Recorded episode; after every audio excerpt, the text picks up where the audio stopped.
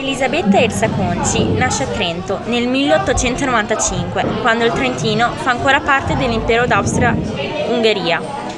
Durante la Prima Guerra Mondiale, il padre Enrico, figlio italiano, è sospetto di tradimento e viene internato all'I N S con la famiglia. Anche Elsa è accusata, ma evita la pena grazie a una amnistia.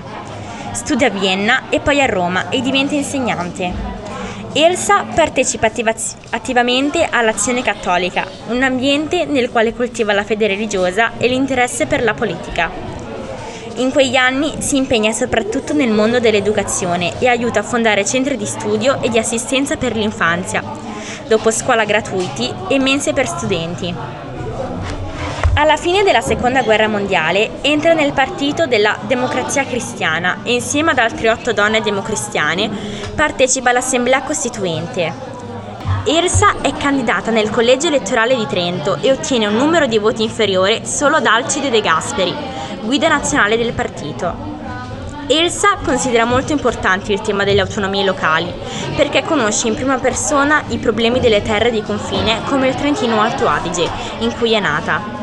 All'interno dell'Assemblea partecipa ai lavori del Comitato dei diciotto, che si occupa di quella parte della Carta Costituzionale dedicata alle regioni a statuto speciale. Viene rieletta deputata per ben quattro legislature. Promotrice dell'ideale europeista, prende parte alla delegazione italiana al Parlamento Europeo di Strasburgo e contribuisce a fondare l'Unione Femminile Euro- Europea.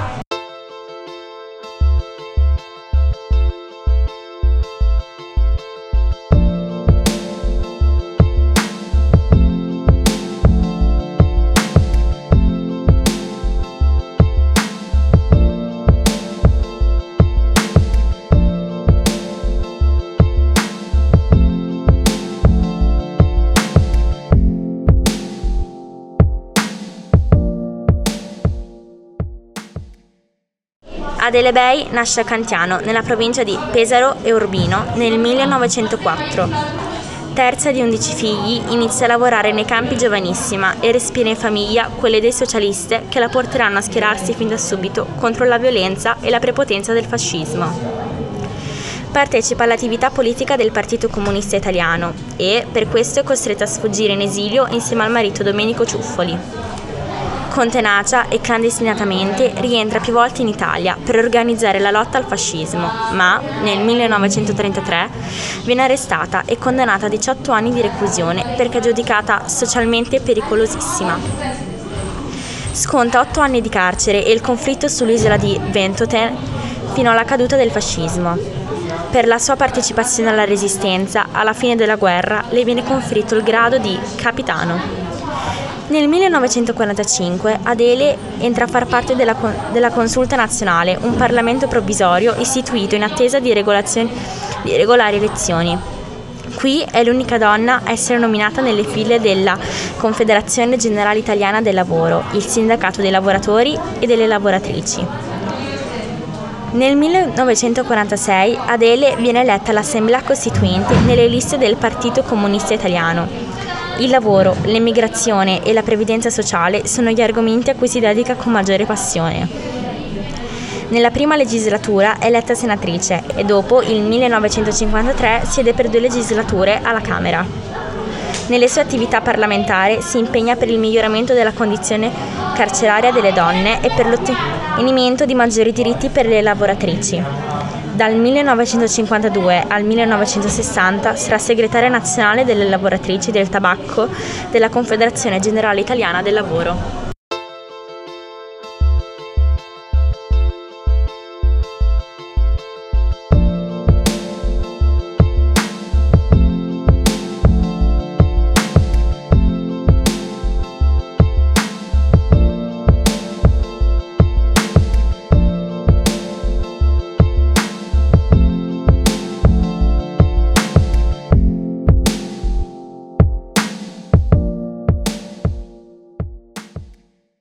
Vittora di Tomaglio nasce in Puglia, a Barletta, nel milleottocentonovantanove, dove studia e diventa insegnante.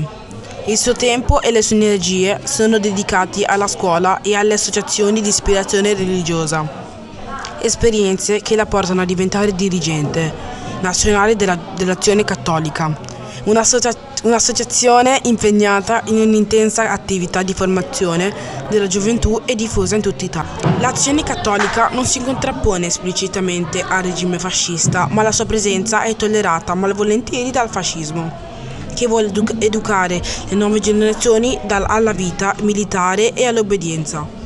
Nel millenovecentotrentuno le sedi del circoli cattolici vengono chiuse. Progressivamente il distacco dell'Azione Cattolica del fascismo è sempre più netto e nel millenovecentotrentotto definitivo. Dopo la caduta del fascismo nel millenovecentoquarantatré cresce il suo impegno politico a favore delle donne con incarichi di responsabilità all'interno delle associazioni cristiane e lavoratori italiani. In seguito entra a far parte degli organismi nazionali del Partito della Democrazia Cristiana, nato da pochi anni. La sua elezione all'Assemblea Costituente segna l'inizio di una lunga carriera in Parlamento, dove sarà poi rieletta, rieletta deputata per quattro legislature. Nei suoi vent'anni di attività alla Camera si occupa soprattutto di questioni legate al mondo del lavoro, del commercio e dell'artigianato. Vittoria si impegna con entusiasmo anche nelle società civili, do- dove ricopre l'incarico di presentare in varie istituzioni locali e, nazio- e nazionali di sostegno e sviluppo dell'attività artigiana. Vittoria si impegna con entusiasmo anche nella società civile, dove ricopre l'incarico di presidente in varie istituzioni locali e nazionali di sostegno e sviluppo nel- dell'attività artigiana.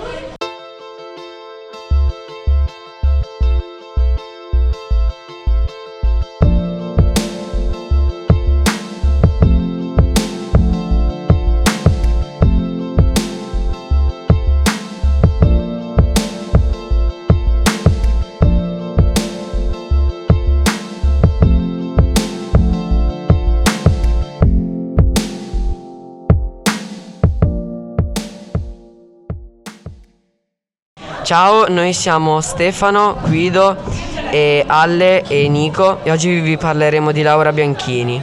Prima di arrivare alla Costituente, Laura è insegnante e pedagogista. Nasce nel millenovecentotré a Castenedolo, in provincia di Brescia, e durante gli anni della formazione partecipa all'attività dei circoli universitari cattolici di Milano, spazi di confronto e di, e di discussione vivace. In questo contesto sviluppa quelle convinzioni democratiche e antifasciste che la porteranno a diventare partigiana. La sua passione politica si esprime anche nella scrittura, in un articolo del millenovecentoquarantatré, pubblicato sul giornale antifascista Brescia Libera. Laura incita gli insegnanti a non aderire alla nuova Repubblica di Salò, erede del, del decaduto regime fascista. Dalle pagine del regionale clandestino, Il Ribelle incoraggia gli italiani a lottare per conquistare la libertà. Dal millenovecentoquarantaquattro è attiva nelle Brigate Partigiane Cattoliche delle Fiamme Verdi e aiuta perseguitati politici ed ebrei a fuggire in Svizzera. All'Assemblea Costituente Laura è eletta nella lista della Democrazia Cristiana, di cui è una delle anime più progressiste. Interviene sulla condizione femminile e sull'educazione, che considera fondamentale per il futuro della democrazia.